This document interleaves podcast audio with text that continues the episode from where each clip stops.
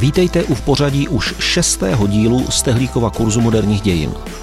Jak možná někteří z vás víte, v roce 2021 někteří lidé oslaví už z té výročí od založení komunistické strany Československa. Je tedy jasné, že téma prvního letošního dílu bude vypečené. Jak jsme vlastně přišli ke komunistům? Již téměř tradičně bych si troufl říct, se už scházíme u seriálu Stehlíkova kurzu uh, moderních dějin. Já tě tady vítám, buď zdrav. Ahoj. Beru si jenom základní body, kterých bychom se měli dotknout pod tématem, jak k nám přišel komunismus. Bouřlivě. A mně přijde, že hlavně tak jako logicky. Že prostě uh ta doba k tomu směřovala prostě. Doba, podmínky, ale pak samozřejmě už jenom pohled, jak přišel komunismus, si každý půjčoval po svém, jestli to mělo vnitřní podmínky a je vlastně náš, a nebo jestli přišel díky bolševickému Rusku a bez něj by u nás jako nebyl? Tak já si zkusím dopředu předeslat, jak to vnímám jako já, jenom svým pohledem a pak na konci si můžu říct, jestli jsem to změnil. Mně přijde, že doba přirozeně směřovala nejenom u nás, ale na mnoha místech světa k tomu, aby vznikaly sympatie ke komunistickému pohledu na svět. A že u nás podloženo navíc zkušenostmi z druhé světové války a podloženo velmi umě masírovanou propagandou z Ruska, Stalinem, vedenou, řízenou velmi jako zdatně, to snad ani nemohlo skončit jinak. A pak tam mám takový jako smutný po pochybnosti, jako byla demise zbytečně, která vyklidila prostor v 48. ale to už jdu do detailů. Pojďme na to. Tak eh, vždycky je dobré začít od Adama, eh, co za ten komunismus považujeme. Uh-huh. Je to idea, dobře, pak jsme v tom 19. století, bavíme se od Marxe, eh, Engelse a toho, co se projevovalo třeba v sociální demokracii. Je to eh, politické hnutí, které rozhodně už musíme klást eh, u nás nejméně do roku 2021, to mhm. znamená 100 let zpátky, je to ano. ten stoleté výročí, a nebo je to konkrétní režim, v tomto případě komunistická diktatura po roce 48. Těch komunismů vlastně může být víc a pokud se eh, máme dobrat k tomu, jak k nám přišel, nebo co je jeho podstatou, tak určitě musíme vnímat to, co říkáš, nějakou historickou logiku, třeba eh, nějaké půzení a hnutí po spravedlnosti, při změněných sociálních podmínkách, strašlivých podmínkách ve fabrikách, vykořišťování a hledání nějakého nového světa. Do toho musíme spojit třeba částečný v uvozovkách pád Boha, uh-huh. to mhm. znamená, je to víra, taky v to lepší příští, je to víra v pokrok. A my lidi si sami umíme udělat pořádek. To taky jako... A víra v člověka, ano, mimo jiné. Ano. To, to vlastně ten prazáklad, když pominu neutuchající třídní boj, který má naopak se zostřovat, teda bohužel, ale když vezmu na začátku místo tohoto právě tu víru v člověka, že člověk si bude schopen vládnout sám, bude schopen si brát jen podle svých potřeb a přerozdělovat, to je přece tak nádherná, jako fakt jako humanistická představa, která si tak strašně nabila hupu. Humanistická představa, kterou když musíš nasadit na fungující společnost, tak ten komunismus jako vláda třeba rozhodně začne kolabovat s tím, že se musí rychle vyrovnat s minulostí. Proto je to revoluční, proto je to ostré, proto když se kácí les, padají třísky a proto se nakonec popravuje, protože ono to nepřejde z bodu 0 na 100. Ono v mhm. podstatě ten mezistav a ty a generace... Co s tím, co s tím, co s tím mezi? Že? To, je, to je hrozný problém. No a druhá věc je eh, vlastně ta reál, ten reálný výkon vlády, kdy stejně někdo tu moc má. A pak seš zase u lidských vlastností a už nemusíš být u žádných ideálů a najednou zjistíš, že to portfolium vlastností vedoucích komunistů je velmi podobné jako u jiných, jenom je to zakryto nějakou, nějakou vírou. To všechno jsou věci, které potom vám odpovídají na tu otázku. Tak já to zkusím začít strukturovat, ten mm-hmm. začátek. Utopický socialismus, kampanela sluneční stát. Krásná, nádherná představa, všichni lidi jsou hodní, všichni se dělí podle právě potřeb, všichni spolu jsou schopní sdílet všechno, starosti i radosti. Mm-hmm. Kravina. Krásná představa, ale nerealizovatelná. To se bralo. Marx, kapitál, a teď už mechanismy, se kterými lze pracovat v kontextu přímých dějin a přímého revolučního hnutí. A teď je zase u toho slova revolučního. Protože Marx si může vzít i sociální demokrat uh-huh. a říct ano, třídní boj a třídy, říct to, co jsme ještě neřekli, vlastnictví výrobních prostředků. Ten komunismus je eh, primárně hodně opřen o výrobu, o to, co se děje v té ekonomické oblasti. Uhum. A v tomto případě, když prostě budeme jako u Marxe, tak nemusíme být primárně revoluční. Třeba tu revolučnost v konečném důsledku tomu dá až Lenin, kdy řekne, nemusí být naplněny všechny podmínky dle Marxe, A stačí avantgarda komunistů, která to revolučně zvrátí. Někde tam, kde teď si, si myslím, tam někde je uh, kořínek neomarxismu. Toho návratu k marxismu dnes, který se odehrává skoro na celém světě, je to tak?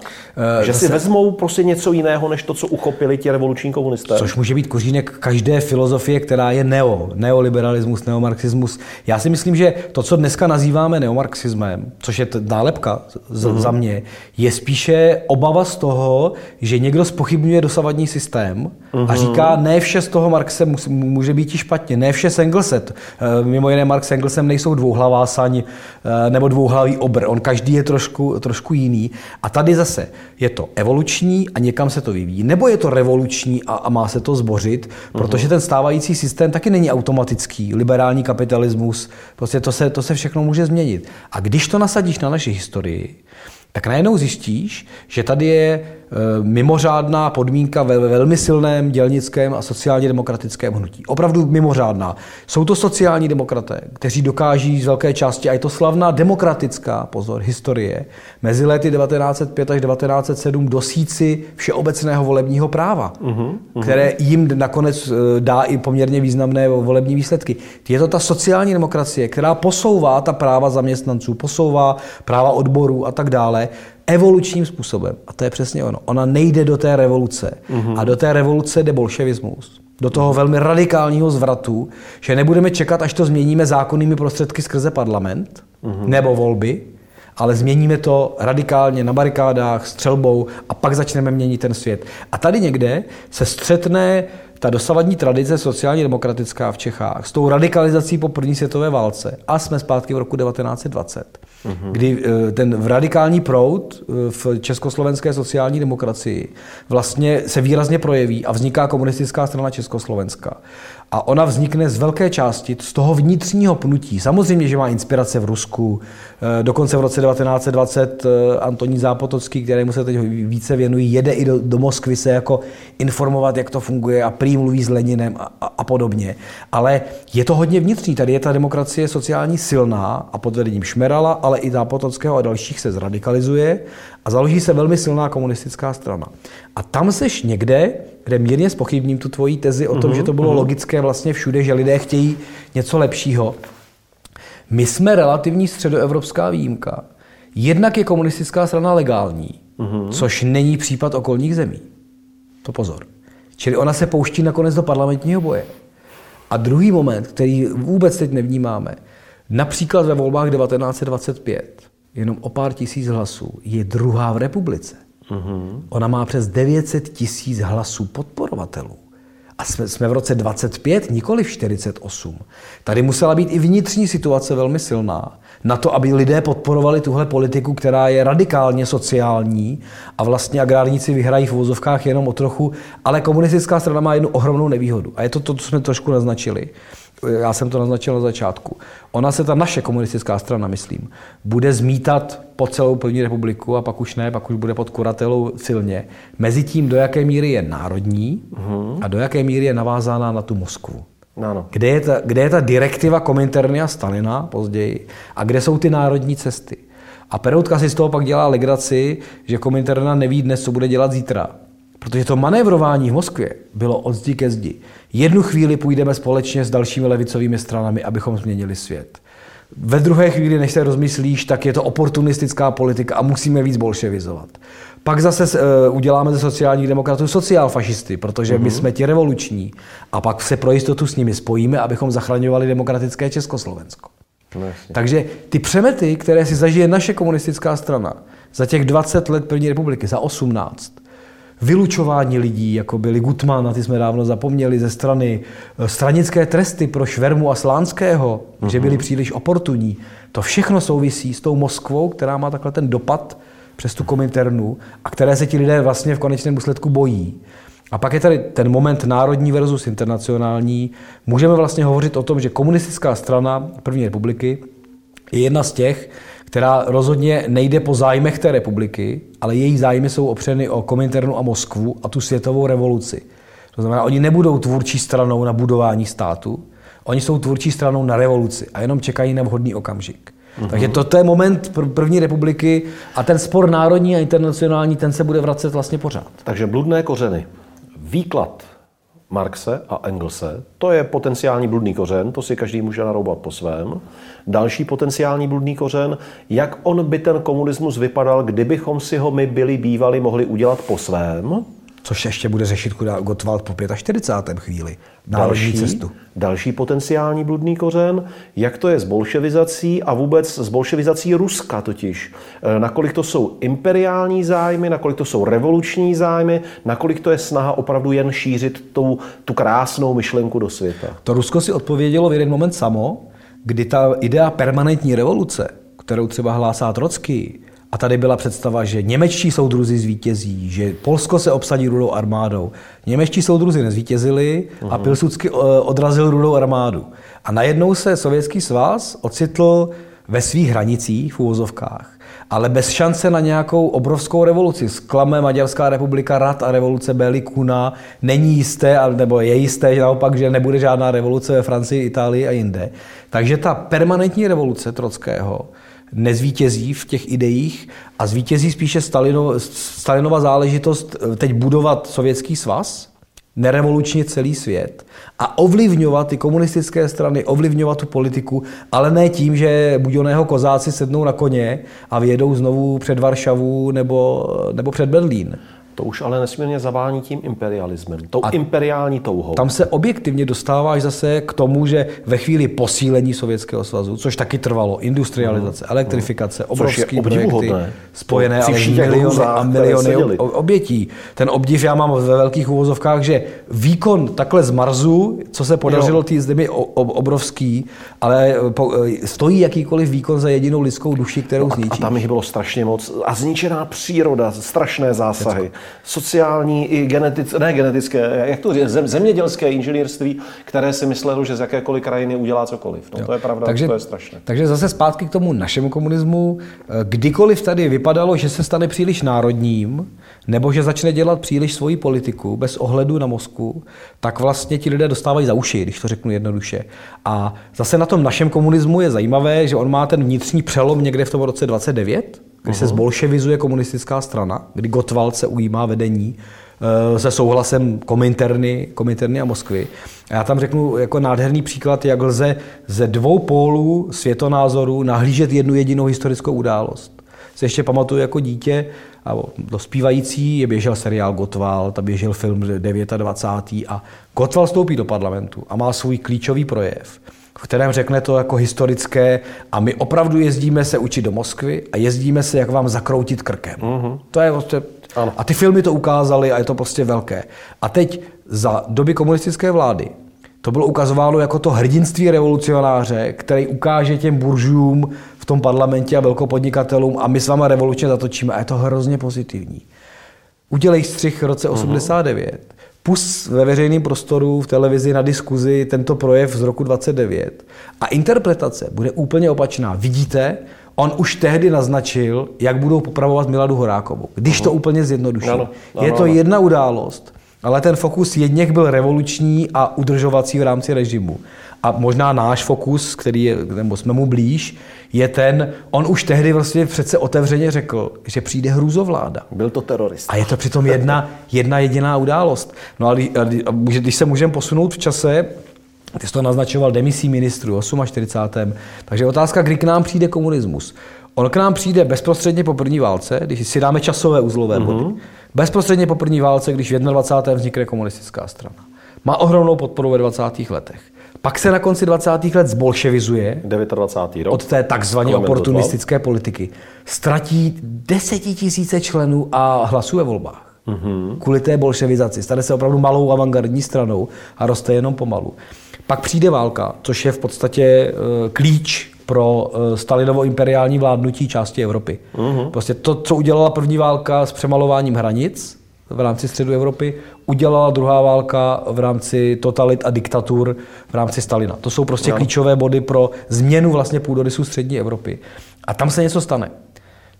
Můžeme mluvit, a možná bychom zbytečně odbočovali o paktu Molotov-Ribbentrop. Jasně. Že si Německo a Sovětský svaz rozdělí, eh, rozdělí si Polsko a Sovětský svaz to nazývá jako nutnou diplomací a úhybným manévrem a jde o imperialismus. Tak stejně by se dalo hovořit potom o dohodnuté linii eh, Amerika, Sovětský svaz. Eh, v Čechách klasicky bolestné zastavení americké prostě armády u Rokycan u Plzně. Malování těchto hranic, ale v daný moment toho paktu Molotovu-Ribbentrop, ono to vyvolá zmatek i mezi těmi komunisty. Mm-hmm. Kdy třeba jeden z nich, poměrně významný poté a poté popravený, eh, Vladimír Klementis, napsal článek proti tomuto paktu jako mm-hmm. komunista.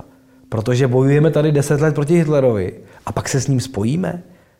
To, to pochopení, nepochopení. Uh-huh. Pak, když Hitler napadne Sovětský svaz, tak najednou je jasno. Svět se rozdělí na černou bílou, Sovětský svaz se stává spojencem západu ve smyslu toho velkého zla, uh-huh. ale realita byla, že on tu válku spolu zakládal ve smyslu e, obsazení Polska pak byl napaden a velmi heroickým výkonem eh, sovětského lidu, obrovskými obětmi, které zase bychom neměli zlehčovat. A přesně tak, to je nespochybnitelné. Udělal, udělal obrovský výkon proti tomu Hitlerovi.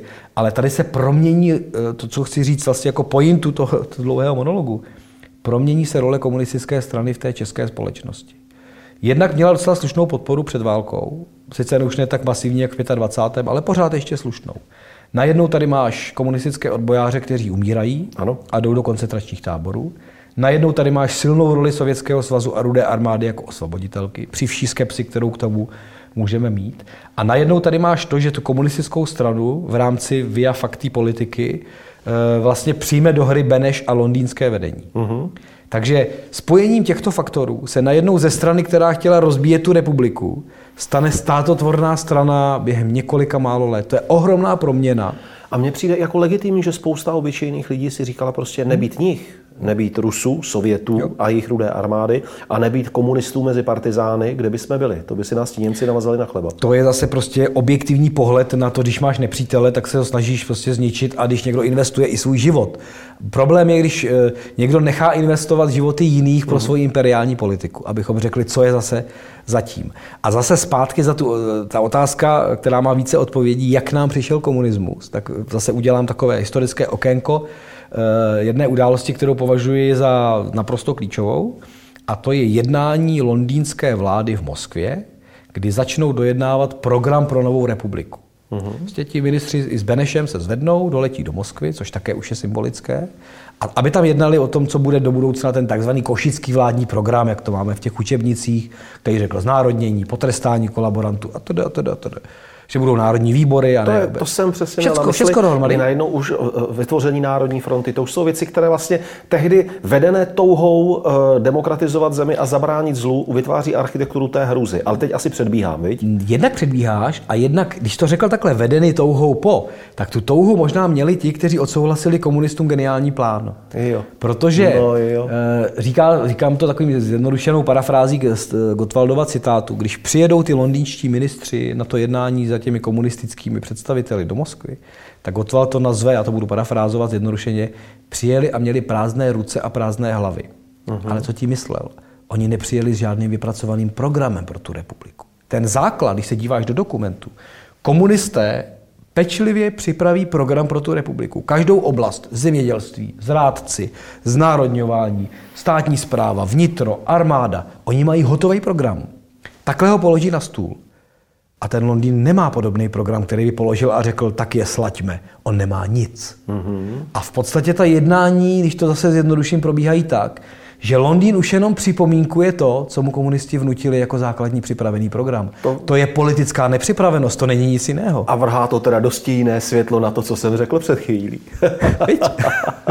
Protože najednou ta touha, všichni souhlasili s tím, že musíme jednat jinak, že nechceme prvorepublikový parlament chaotických stran uděláme Národní frontu a budeme se mít rádi a nebude opozice. No jo. Jenomže když tě začne někdo manipulovat uvnitř Národní fronty, tak jak vystoupíš jako opozice, když nesouhlasíš? Ale ten základ, ten obsah, jak ta republika bude žít, ten se napsal v Moskvě. Uh-huh. To, že přijede Beneš přes Košice, celá vláda, předsedou vlády je diplomat Fierlinger, aby vypadal, že to je neutrální, přitom je to sovětsky angažovaný člověk. Ale ta podstata, obsah toho, jak ta republika bude vypadat, To vzniklo v psacích strojích komunistů.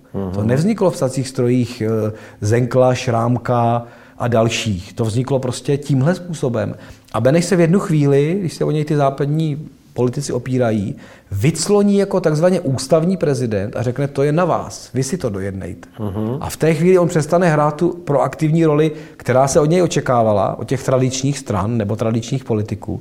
A všechno velmi dobře, proto to nazývám i pro sebe hvězdnou hodinou Gotwalda.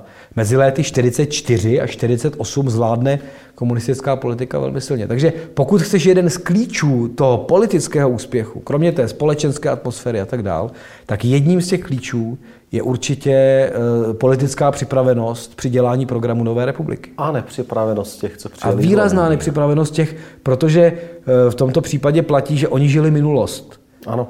Když se Ano, třeba zase budu parafrázovat scény, eh, státní radě a vládě předseda v Londýně starý Šrámek, lidovecký politik, velmi zkušený politik, snad ve všech vládách první republiky, prostě monsignor, velmi, velmi zkušený muž, který nechodí na ta programová jednání. Uh-huh. A když se ho ptají i jeho straníci, jako proč tam monsignore nechodíte, tak on řekl, to bude jako vždycky. Já dojdu, až se budou rozdělovat křesla. Mhm. To byla ta politika. Rozhodíme si rezorty a budeme fungovat. Ale ne, komunisté takhle nechtějí fungovat. To se musí nechat, že vlastně v tom Rusku to myšlení na ty kroky dopředu měli a mají pořád perfektně rozvinuté. Ono bylo mimořádně mocenské, to myšlení. To myšlení v podstatě si řeklo, co, co budeme přemýšlet v půdorysu první republiky, když ho ani oni nechtějí. Ale dokud jim ho my nenamalujeme, tak nebudou vědět vlastně, co dělat. A kdo maluje hřiště, rozhoduje, co se a bude hrát. oni to hřiště v podstatě namalovali z velké části. A pak se můžeme dostat k tomu, říkali jsme to i v některém z těch minulých dílů, komunisté si obsadí ty důležité posty od vnitra přes informace až po zemědělství.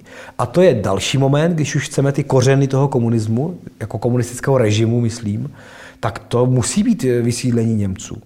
Ale ne z toho, že to byla všeobecná vůle, prostě vysídlení, to je samostatné téma, ale to, že ti vznikne ta volná půda, která se rozděluje. Uh-huh. A když ta volná půda se rozdělí i sociálně slabším, kteří chtějí lepší svět, a ty máš ministra zemědělství, který podepisuje, už jsme se o tom bavili, eh, ty dekrety, tak pak se podívej na výsledky voleb 46. Ano.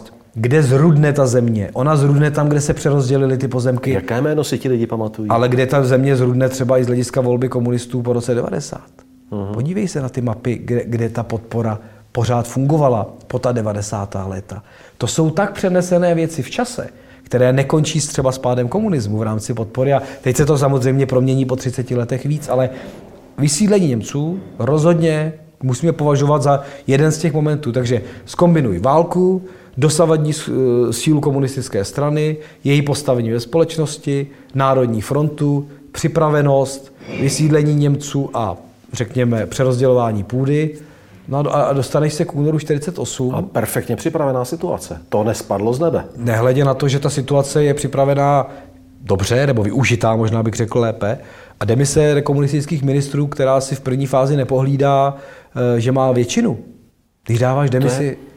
No protože jejich rámec přemýšlení byl jiný, než je náš. To já jsem hrozně rád, protože na toto téma, na tento moment jsem zvědav v dnešním jako eh, díle, protože pořád mi prostě hlava nebere, jak jim to mohli takhle hodit do klína. Protože si mysleli, že eh, to nehází do klína. A proč si to mohli myslet? Protože oni už žili v tom systému Národní fronty. A řekli, prezident nemůže přijmout demisi ministrů za Národní frontu, protože by se rozpadla Národní fronta, čili bude muset jednat. A nefunguje matematika, že nás musí být nadpoloviční většina. Ta by fungovala v, té, v tom starém. Takže to... oni nepřipustili změnu poválečného paradigmatu V politického. podstatě na, ne naopak, oni si mysleli, že to paradigma teď bude, to nové je to hlavní. Je to geniální, zkusím to vysvětlit. Pokud nemáš nadpoloviční většinu prostě při demisi, tak vláda nepadá, když je nadpoloviční, tak padá v tom normálním systému. Fajn. Pokud je Národní fronta a opustí některé strany, celé strany z ní vystoupí, tak oni měli představu, že nepotřebují nadpoloviční většinu, protože Aha. klíčem je ta Národní fronta. Oni naopak už jednají po novém. Tím pádem není zastoupena Národní fronta, tím pádem ta vláda přece nemůže platit. Přesně tak. A jsou tady dva, dva zajímavé momenty. První z nich je, že nakonec demisí, tuším Majera jako sociálního demokrata, oni získají tu nadpoloviční většinu v poslední chvíli, ale Beneš už toto nepřijme, mm-hmm. už to nehraje roli. Takže nakonec tam byla i ta nadpoloviční většina, ale nebyla v tom počátku toho vyjednávání. Ale to berme jako, jako historický, historickou drobnost nebo, nebo marginály. Ale to důležité je, že oni sice jednají v logice Národní fronty, ale nedovedou si představit zase jinou věc, že komunisté jsou o jiný krok dál, že oni mají infiltrovány jejich vlastní strany. Uh-huh. A vlastně oni řeknou, Národní fronta je posvátná kráva. To se, má to kosatík se sedláčkem v českém století hezky. Ta se nebourá. My vám navrhneme, pane prezidente, slušné lidi z ostatních stran. No, jasně. A oni je najdou. A navrhnou. Všem je tak trochu jasné, že prostě ta stará vedení končí. Oni mezi tím obsadí v podstatě militárně sekretariáty těch ostatních stran. Ale formálně je to ústavní vláda, kde jsou zastoupeny všechny strany Národní fronty. Takže oni vlastně vnitřně vyluxují ty strany těmi lidmi, které si tam prostě hýčkali a řeknou, je to stále vláda Národní fronty, nejenom komunistů, no a pak už jim stačí pár měsíců a je to. Ještě mi prosím tě řekni, eh, jak se postavit k roli Jana Masaryka? Eh, protože i tam jsem si dlouho říkal, že on vlastně posloužil jako fíkový list těm komunistům, že oni ho vlastně velmi úspěšně zneužili. Je to tak? Jak, jak interpretovat jeho roli? buď ho zneužili, když to říkáš takhle, anebo byl s tím srozuměn, že je takto zneužíván. Mm-hmm. Zneužití je, že si neuvědomuje, že s tebou někdo manipuluje. Jan Masaryk jako velmi zkušený diplomat a politik, eh, jedna plus jedna jsou v tomhle případě dvě. A můžeme spekulovat o jeho psychických stavech, protože měl velké prostě výkyvy. Uh-huh. Můžeme spekulovat o jeho ambici stát se prezidentem, uh-huh. což mu mohl Gottwald slíbit. Ne, že bychom to měli černé na bílém a nechci pouštět fámy. Je to ale všechno může, hrát, může hrát roli. Ale on je v podstatě ten, který do toho jde pro vlastní politickou ambici vlastně uh-huh. zůstat v tom i nadále, při vědomí toho, že je to vlastně všechno špatně. To je podle mě tragická postava těchto dní. Je... Spolehá se na Beneše, který už není schopen ani fyzicky prostě tu věc jako sám zlomit. Když to nezvládá ta aktivní politika, prezident už to prostě nezvlád. A, a musel, nemocný, slabý. Musel by být o 20 let mladší a musel by mít jako jinou energii a musel by to vnímat jinak. Protože Beneš zase, když jsme u reality, se bál občanské války. Uh-huh. A to je třeba zase takový střípek eh, k tomu mému neoblíbenému, ale zpracovávanému Antonínu Zápotockému. Máme Gotwalda, že jo, ten, ten který to řídí. Ale při těch demisích je tam Gottwald, Zápotocký a Nosek na tom jednání, protože Zápotocký v daný moment vede odbory uh-huh. a je to ta vlastně jiná síla, nepolitická. A já tam úplně mě mrazí v zádech, není to tak vnímáno. A jak se Beneš bojí občanské války, jak se bojí, že v té zemi může vypuknout uh-huh. něco jako v Polsku a podobně, tak ten Zápotocký mu s tím vážným obličejem říká, že nemůžeme dovolit si nestabilitu, pane prezidente v těch továrnách se nám to hroutí a my přece nechceme, aby to spustilo lavinu. To je normálně vyhrožování, kdy ten hodný toník jako z těch odborářských kruhů mu říká, jako neriskujte občanskou válku, my, my vám to říkáme. Jako kdyby tam cvakalo uvolňování závěru pušky. Jako je to tak? Eh, to, že to v podstatě v těch dějinách je to takhle zapsané, cituje se to, jako kdyby ho varoval před něčím, co je ne. To je prostě normální politická výhruška, uh-huh. která velmi temně funguje, funguje v ten okamžik. A, a Benešův strach je prostě v daný moment opravdu velký z toho, co bude. A Masaryk je, Beneš a Masaryk jsou vlastně tragické postavy Eh, tohohle okamžiku. Michale, buď tak hodný, pojď nějak heslovitě projít tu situaci kolem uh, demise, tedy mezi 46. a 48. Mm-hmm. rokem. Co se tam tedy dělo? Eh, první věc, komunisté vyhrají volby 46 velmi výrazně, ale pozor v Čechách. Na mhm. Slovensku ne. Na Slovensku naopak 65 35 vyhrává demokratická strana proti. Eh, komunistů. Takže tam najednou ta síla komunistů není. Pro eh, československou politiku a československou vládu je důležité, že vlastně končí období toho jako nepolitického předsedy vlády a do čela vlády se dostává Klement Gottwald, protože je šéfem té vítězné strany. Uh-huh. A tady je zase systém Národní fronty. Komunisté mají nej, nejsilnější postavení ve vládě, protože vyhráli. Ostatní strany mají paritně počty ministerstev, ale není žádná opozice v parlamentě. Uh-huh. Čili vlastně parlament v daný moment je nepotřebná instituce. On v podstatě funguje na interpelace poslanců a hádky ve výborech s jednotlivými ministry. Ale v podstatě neexistuje žádná opozice. Tam ta Národní fronta skrze vládu jenom přenáší své legislativní návrhy. Uh-huh. To, je, to, je, to je velmi důležité. A pro samotný únor 48 je klíčový rok 47 ze dvou důvodů. Nejméně ze dvou. První je to, že Československo odmítne tzv. Marshallův plán. To je ta mezinárodní politika. To je to, že se přikloníme vlastně jistým způsobem pod tu kuratelu Sovětského svazu, protože vláda nejdříve řekne, ano, pošleme vyslance do Paříže nebo delegáty na to jednání, eh, abychom se účastnili Marshallova plánu a uvidíme. Stalin je velmi proti, českoslovenští politici jedou, letí do Moskvy, tam je jim to jako zakázáno ano. vlastně, a to ano. ještě není žádný 48. to je předtím, a odkáží se na československo-sovětskou smlouvu z roku 43, která říká, že žádný ze spojenců neučiní něco, co by bylo vnímáno tím druhým, že jde proti němu. Uh-huh. Stalin řekl, a já to tak vnímám, že Marshallův plán jde proti mně. Což vlastně je pravda, protože přijetí pomoci ze západu oslabuje imperiální touhy Stalina. Takže vlastně on to se může diplomaticky hezky jako obrátit na samotnou smlouvu, kterou se připravil prostě Beneš a Londýn ze Ale to je perfektní šachová hra. Je to skvělá hra. Když si odmyslím tu hruzu teda. A pak je ta absurdní situace, kdy vla, ty, ty delegáti se vrátí zpátky a už si jenom sypou popel na vládě. Co nás to napadlo vůbec, jako že bychom chtěli jet do té Paříže, no to prostě nejde. A takhle až přijeli. Úplně takhle. Úplně takhle. A Tigrit tehdy píše velmi ostře eh, do novin jeden ze svých komentářů, že tady někde se lámou dějiny. Uh-huh. Tady někde se láme naše situace, přestáváme být součástí západu uh-huh. a politicky jednoznačně říkáme, že to, co říká Východ a Moskva, říkáme my. To je, to je, je jeden z mála, Koželuhová, Forman eh, nebo, nebo Tigrit, ale prostě eh, je to on. A druhý moment, 47. roku, to je takzvaná slovenská aféra nebo slovenská karta, protože na Slovensku funguje jako malá vláda, říká se tomu zbor povereníků, zbor uh-huh. pověřenců. A Slovenská národná rada. A jakmile demokraté vyhráli volby v tom 46., tak tam mají většinu. Uh-huh. Zase ve stylu Národní fronty. A to se komunistům nelíbí. A oni si vyzkouší na nich takový malý únor. A řeknou, že v té demokratické straně se skrývají hlinkovci, tisovci, klerofašisté z války, jsou uh-huh, členy této strany uh-huh. a chtějí návrat prostě eh, z klerofašistického samostatného Slovenska. Prostě vytvoří... Takže klasická intrikánská vytvoří kampaň. intriku, zatknou dokonce dva tajemníky demokratické strany, Bugára s Kempsným, kteří mají být součástí tého kampaně. A na základě téhle kriminalizace bez důkazů, když chtějí po ministru Noskovi v parlamentě důkazy, řekne donesu, donesu. Na základě tohoto oni vyvinou politický tlak a převolí ten sbor pověřenců, že tam komunisté mají v podstatě většinu. Uh-huh. To znamená, oni si skrze kriminalizaci a vymyšlené věci vyzkouší, že dokáží zlikvidovat politického e, protivníka. A tady mimo jiné je to jedna taková malá křižovatka pro ty demokratické české strany.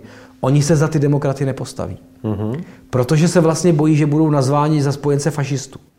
No. Že vlastně jako do toho nejdou, aby řekli, to je přece hloupost, jako nechme zbor povedeníků, je to navolené, dokud soud nedokáže, nemůžeme do toho jít. Ne. Tady není nějaká kampaň národních socialistů, lidovců nebo sociálních demokratů, nedej bože, aby zabránili téhle situaci na Slovensku. Oni je v tom nechají. A toto je nesmírně zajímavý moment, kde mně přijde, že to nebezpečí politiky, Eh, spočívá v tom, že prostě ten člověk je zvolen do toho vysokého politického orgánu, někým dosazen třeba, což se mu hrozně líbí, peníze, vliv, moc, co já vím, co všechno, ale najednou tam začne přicházet ten konflikt mých vlastních zájmů a těch státních zájmů a historické odpovědnosti a tam to začne prohrávat ten člověk, protože ty svoje zájmy začne upřednostňovat. A najednou malé věci jako strach, chamtivost, zbabělost, já bych zrovna eh, se strachem a zbabělostí klidně pracoval, a nebo teď budu škaredý na ty eh, politiky ostatních stran, eh, s jistým zahleděním do minulosti, neschopností uh-huh. reagovat. A druhá věc je opravdu jistou politickou neobratností, když budu hodný na ně. Uh-huh která v podstatě nezafungovala. To vyhodnocení bylo takové, ale co se stane, když je podpoříme ty Slováky, tak dostaneme první stránky rudého práva, Zenko podporuje fašisty. To jo, ale ta schopnost říkat i nepopulární věci, to funguje napříč dějinama do dneška. Mít tu odvahu totiž hmm. říkat nepopulární věci, mít tu odvahu dělat nepopulární věci. I když jsou logické, nutné a jasné, hmm. ale udělat je. To seš pořád jako v jedné z těch otázek demokratického systému, a my žijeme pravý opak, si myslím, v něčem. Eh, má politik nejdříve dělat soubory eh, výzkumu veřejného mínění, pak si z toho vyzobat, co ti lidé chtějí a říct, já to chci no, a dám vám kategoricky to. ne. volám já osobně. A teď se podívej, jak vypadají projekty, včetně těch nejnovějších. Myslíš politických projekty? projektů. No, ano.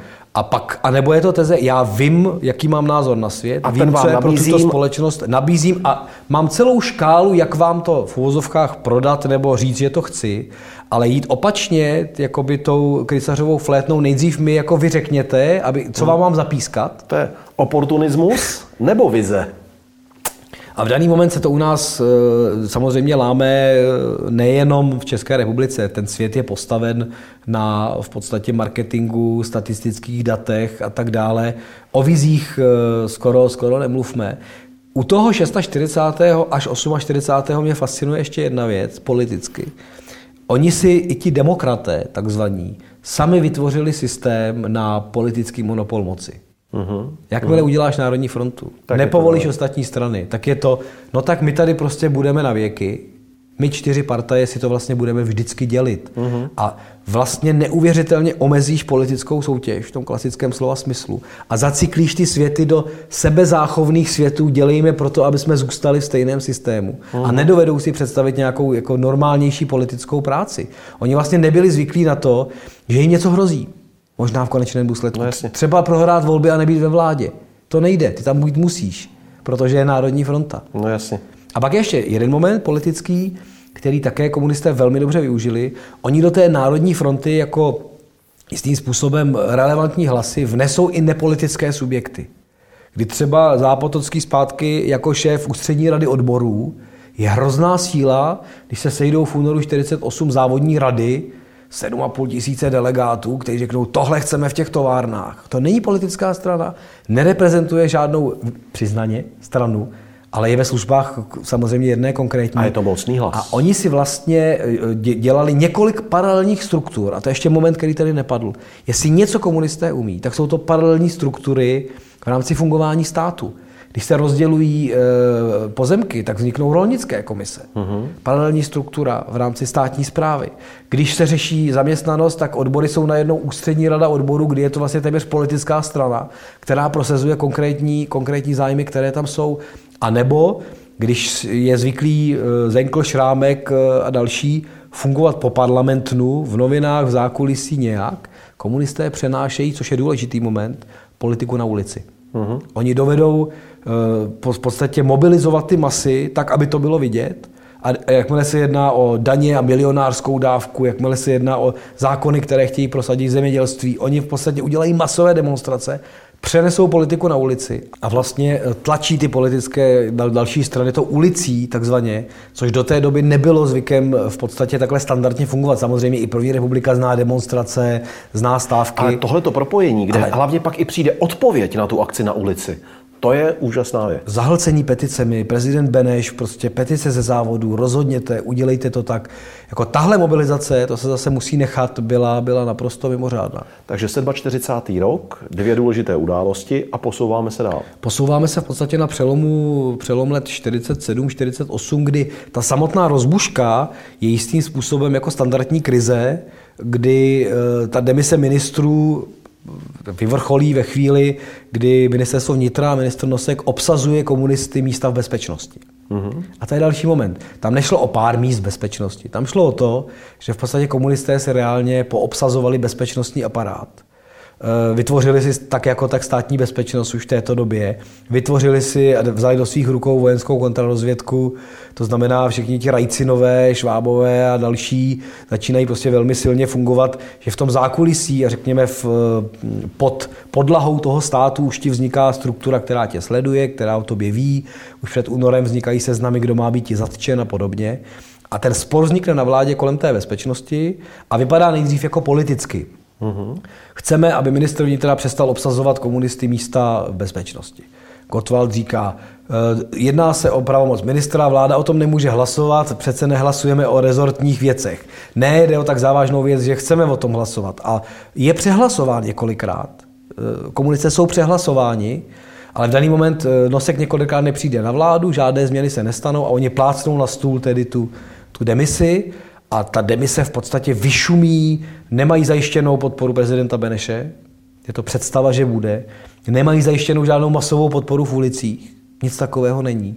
Tady vlastně jenom eh, jakási víra, jak jsme vracíme se zpátky, že nespadne Národní fronta a bude se s nimi muset jednat. Nic takového nenastane. A všechny, všechno ostatní řešení už jsou vlastně špatná. Oni už během únorových dní, za několik málo desítek hodin, zjistí, že to vlastně prohráli. Že se museli divit tak, že už se ani víc divit nemohli.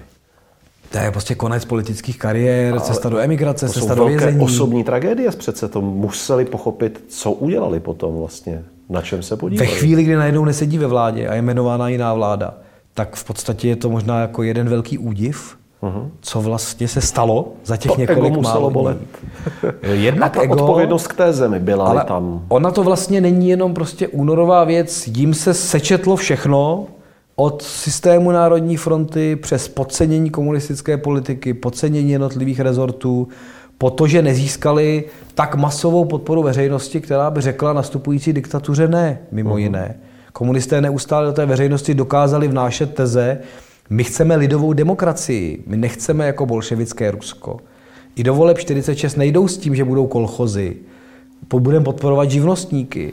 Tady ten sociální aspekt poválečného uspořádání, že znárodníme, což národňuje se i ve Francii, tendence v Británii, ten aspekt toho, že ten svět si myslel, že musí být lepší, sociálnější, spravedlivější, to tady je už nikdy válku.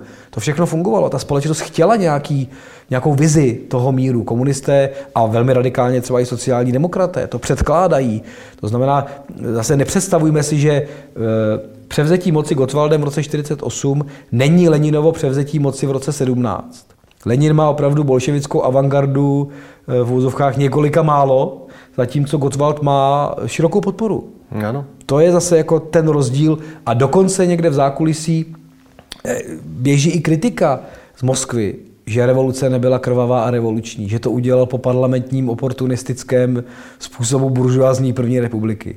Protože jednak to umí, protože je v tom parlamentě od roku 29, on konkrétně, a jednak na to byli zvyklí a v podstatě oni nepotřebovali vystřelit.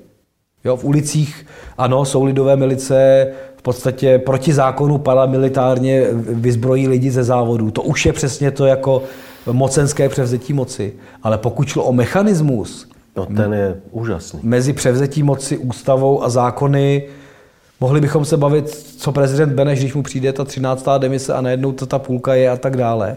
Ale mechanismus převzetí moci je, je promyšlený a eh, je to fungující jako me- stroj.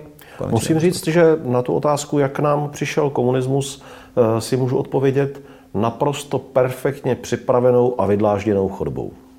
která samozřejmě zohlednila eh, realitu politickou. To je zase to, že ono se to nevzneslo jako revoluční čin do nějaké situace. Ono to tu situaci využilo, částečně si ji připravilo. To taky není revoluce roku 45, to je revoluce 48. To znamená využití stávající situace, modelováním si té situace ve vlastní prospěch, samozřejmě s vědomím toho, že mám někde za zády Stalina, když mi nedovolí je do Paříže, že prostě tady, ale na druhou stranu, zcela upřímně řečeno, eh, na československé půdě není noha sovětského vojáka, rudá armáda se stáhla. To je československé komunistické převzetí moci. Budíš nám to varováním pro současnost i pro budoucnost, jak snadno to jde. A mnohé věci prostě, kdybych to řekl hodně ironicky, zvládneme sami. Samozřejmě v mezinárodním kontextu, ale v daný moment se českoslovenští komunisté dostávají k moci svojí vlastní výraznou aktivitou a jistou mírou podpory veřejnosti. Za tu tezi klidně může někdo napálit kriticky, ale prostě opravdu to není tak, že tady je 100 avantgardních bolševiků na zimní palác, zase přeháním v počtech, ale vychází to z té celospolečenské situace. Komunismus se nevznesl v roce 48 na Pražský hrad. Komunismus tady je od eh, nejméně roku 1920 v obrovském sociálním hnutí a díky druhé válce se akceleroval do možnosti v podstatě mocenského systému. To, co nastane poté, je prostě totalita, diktatura, popravy a revoluční čas.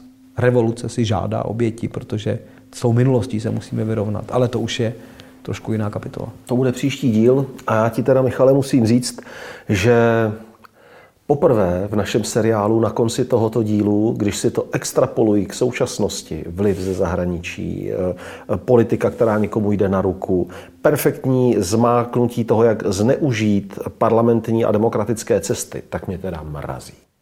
ty, To ti pěkně děkuju. ty mechanismy jsou v něčem pořád stejné. Eh, Budeme rádi, když tu nebude příliš mnoho Gotwaldů, kteří by toho dokázali využít.